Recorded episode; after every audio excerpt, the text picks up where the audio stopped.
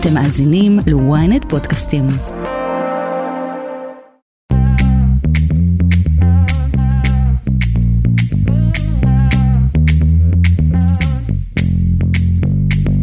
שלום לכם, שבוע טוב, אתם אה, איתנו על כסף חדש, הפודקאסט הכלכלי היומי של ynet, היום יום שני, 4 בספטמבר, יום החלטת הריבית, ובה בהחלט נעסוק היום. אז נעסוק בהרחבה בהחלטה של בנק ישראל שהודיע אחר הצהריים שלא יעלה גם הפעם את הריבית שעומדת בחודשים האחרונים על 4 אחוזים ושלושת רבעי אחוז. הנגיד, פרופסור אמיר ירון, יהיה איתנו בריאיון מיוחד ויסביר מה הוביל ההחלטה להותיר את הריבית בשיעור הנוכחי, מה הוא צופה הלאה ומה יש לו להגיד על הדיווחים שהוא לא מתכוון להמשיך לכהונה שנייה. במידה ואנחנו לא נראה את האינפלציה, בוודאי אם היא לא תרד בקצב שאנחנו חושבים, או אם אנחנו יודעים שהפיחות עלול להעיב, בהחלט יש היתכנות שאנחנו נצטרך להעלות את הריבית בהמשך. בהמשך נדבר על שוק הנדל"ן, שם חיכו בדריכות להחלטת הריבית היום, כשברקע חברות כבר קורסות או נקלעות לקשיים בגלל עלויות המימון, רוכשים מצויים באי ודאות, המשכנתאות הגבוהות מכבידות על משקי הבית, אבל מצד שני, מחירי הדירות ממשיכים לרדת בינתיים. עורך מוסף ידיעות הנדל"ן בידיעות אחרונות, אורי חודי, יהיה איתנו בעניין הזה. זה לא מרגיע את שוק הנדל"ן, כמובן שכמו שאמרת מקודם, אה, יש איזושהי שמחה שלא העלו עוד את הריבית, אבל לא, זה לא מרגיע. אני צחי שדה, עורכת התוכנית ישקד אילת, ונדב ברכה על הביצוע הטכני. כסף חדש, הפודקאסט הכלכלי היומי של ynet. מתחילים. אז אנחנו בכסף חדש, ובלי להתעכב, אני רוצה לומר שלום לנגיד בנק ישראל, הפרופסור אמיר ירון. ערב טוב. אהלן הפרופסור ירון, אז אה, לפני שנדבר על ההחלטה שלכם שוב לא להעלות את הריבית, בהמשך לפרסומים הבוקר, אני חייב כמובן לשאול אותך, אתה רוצה להודיע לנו משהו? אין לי מה להודיע, אני, חושב שהתבטאתי שאני מכהן כבר קרוב לחמש שנים כנגיד, אפשר לומר באחת התקופות המאתגרות שידעה ישראל, אה, אם זה חמש מערכות בחירות, מגפה עולמית, מלחמה באירופה, אינפלציה עולמית, בנוסף לזה כרגע יש לנו את השינויים החוקתיים וההשפעה שלהם. אה, ומה שיש לי לומר זה מה שאמרתי גם בפורומים אחרים, אני מתכוון להקדיש את החגים להחלטה על המשך דרכי. אתה חושב שאתה... מספר רב של אתגרים על הפרק, כמו כמובן שהנושא של השינויים החוקתיים אה, הוא ברקע, אבל בתחום שלנו האינפלציה, יוקר המחיה, הגברת הצמיחה הכלכלית, רפורמות בתחום הפיננסים. אה, והמלאכה לא תמה. ונדבר על כל אלה, אז אני, אני רק רוצה רק לשאול אותך דבר אחד נוסף בעניין הזה, אתה חושב שאתה ראוי להמשיך כנגיד בנק ישראל במידה ותחליט שאתה רוצה בכך? אה, אני לא נכנס לתת לעצמי או לאחרים ציונים. אוקיי. בסדר גמור, טוב.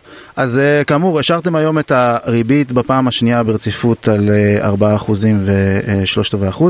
זה אומר שבעצם אתם יותר חוששים מההאטה שהולכת ומראה את אותותיה מאשר מהתגברות האינפלציה כרגע?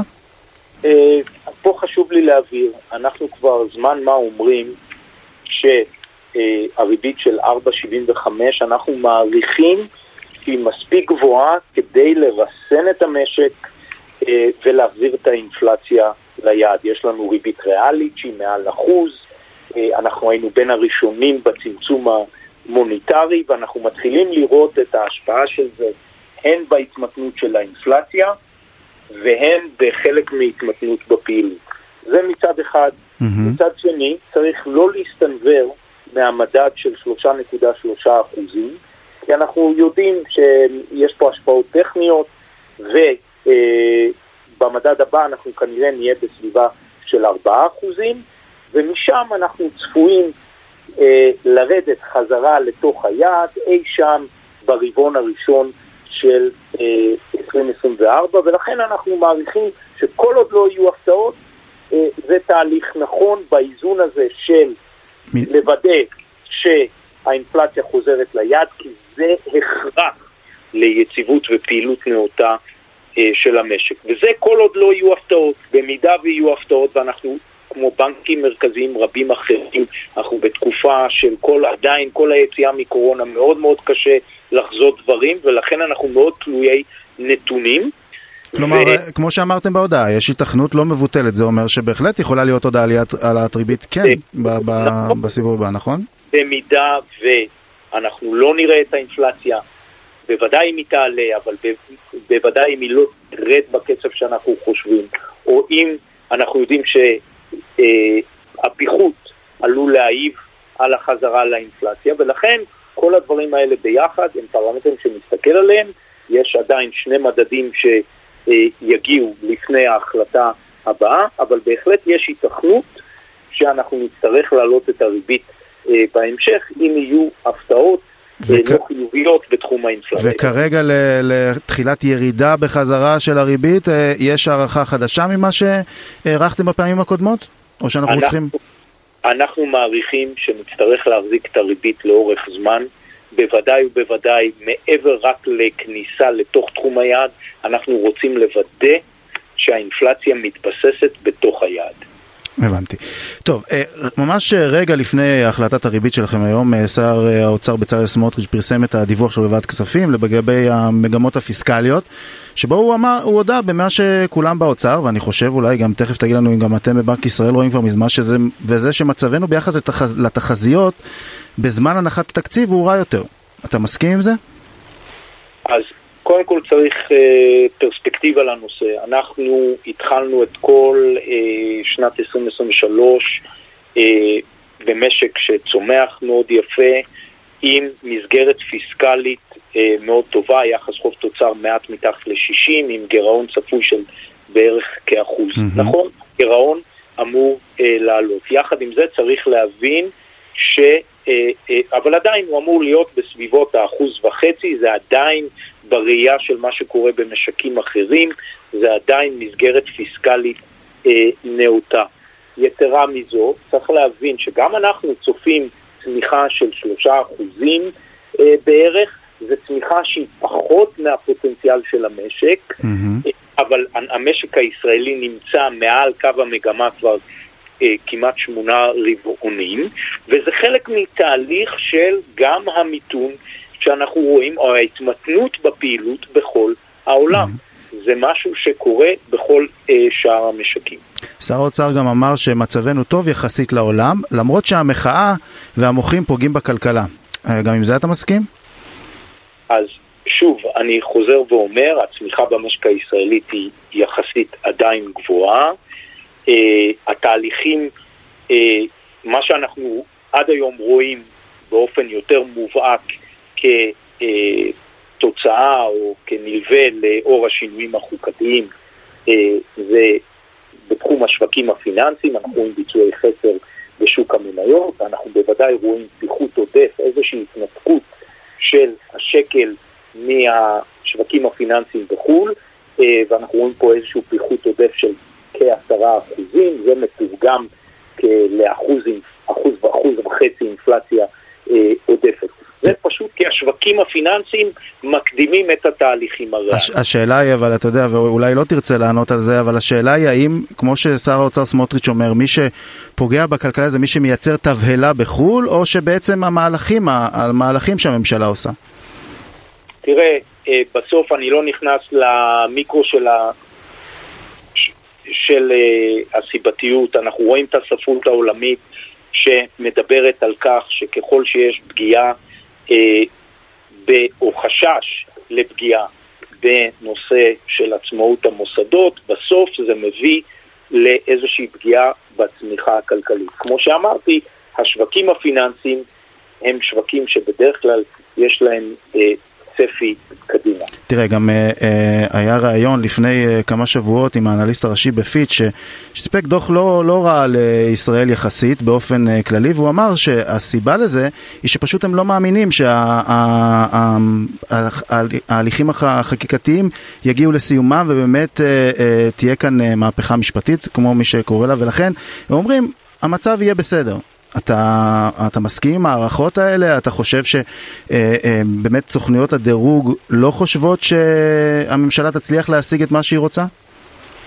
אני לא נכנס uh, לסוגיה הזאת, אני רק אומר, בצד הפיסקלי, כפי שאמרתי, המסגרת הפיסקלית היא מסגרת נאותה וחברות הדירוג רואות את זה, גם אנחנו בשיחות שלנו עם חברות הדירוג מדגישים את המסגרת הפיסקלית הנאותה.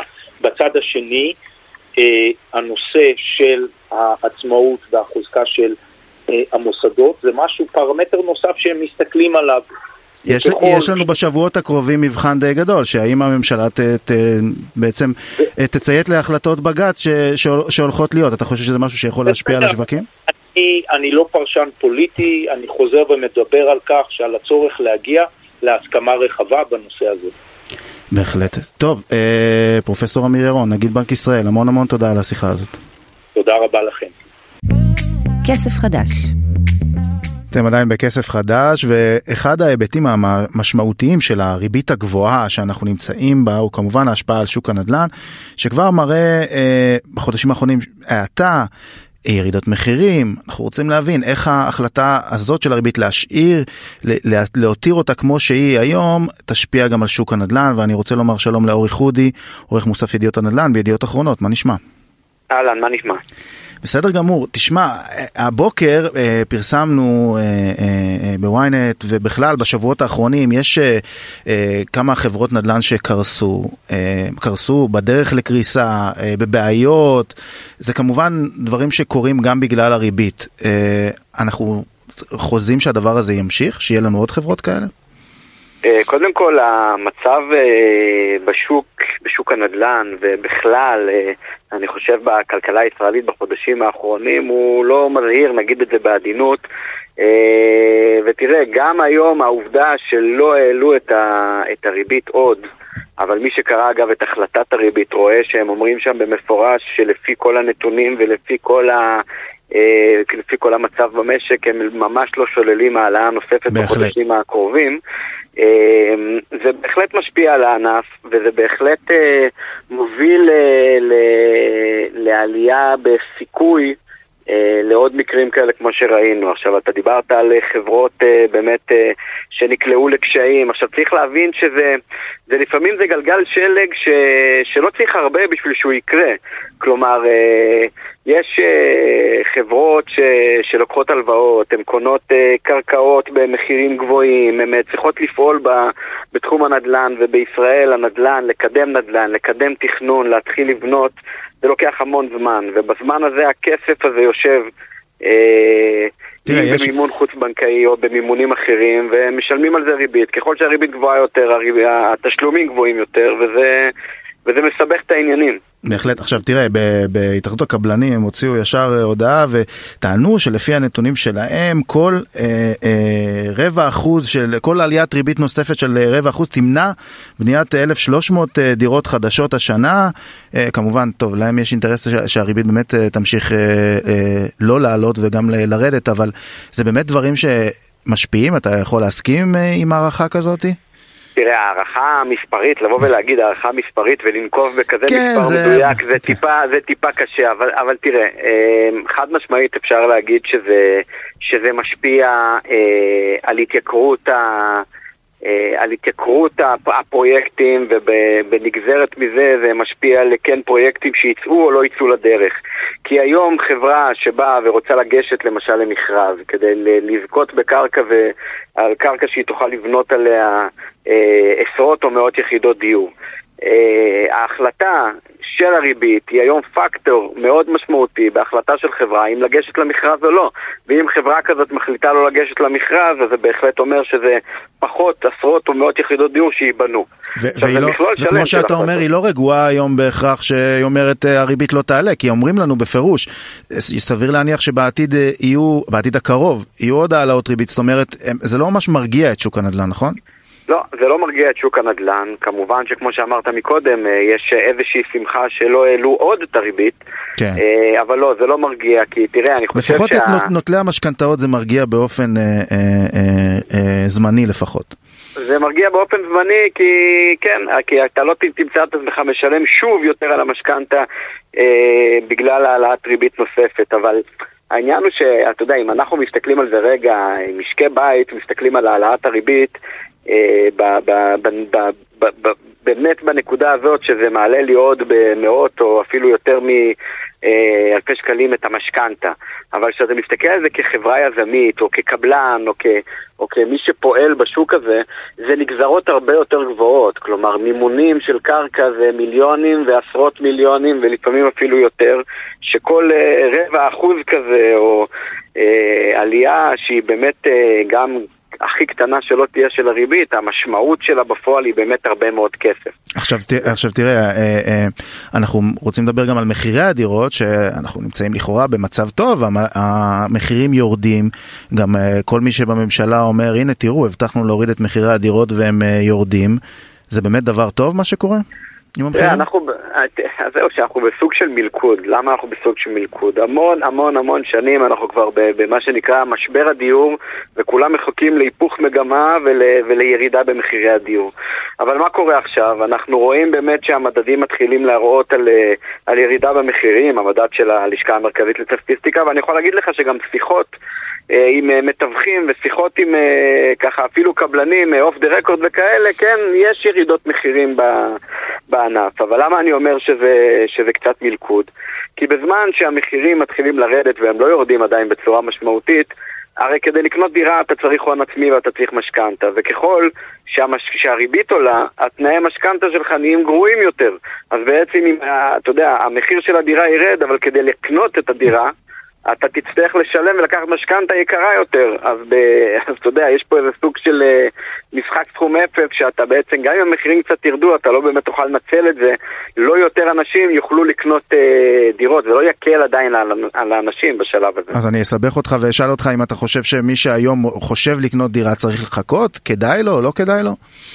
אולי שהמחירים באמת... אה, ירדו והריבית תישאר, אתה יודע... באמת אה, סיבכת אותי. תראה, אני אגיד לך ככה, אה, קודם כל אני אומר תמיד, מי שיכול ומי שזה אה, נכון כלכלית ויודע להעמיד את ההון העצמי,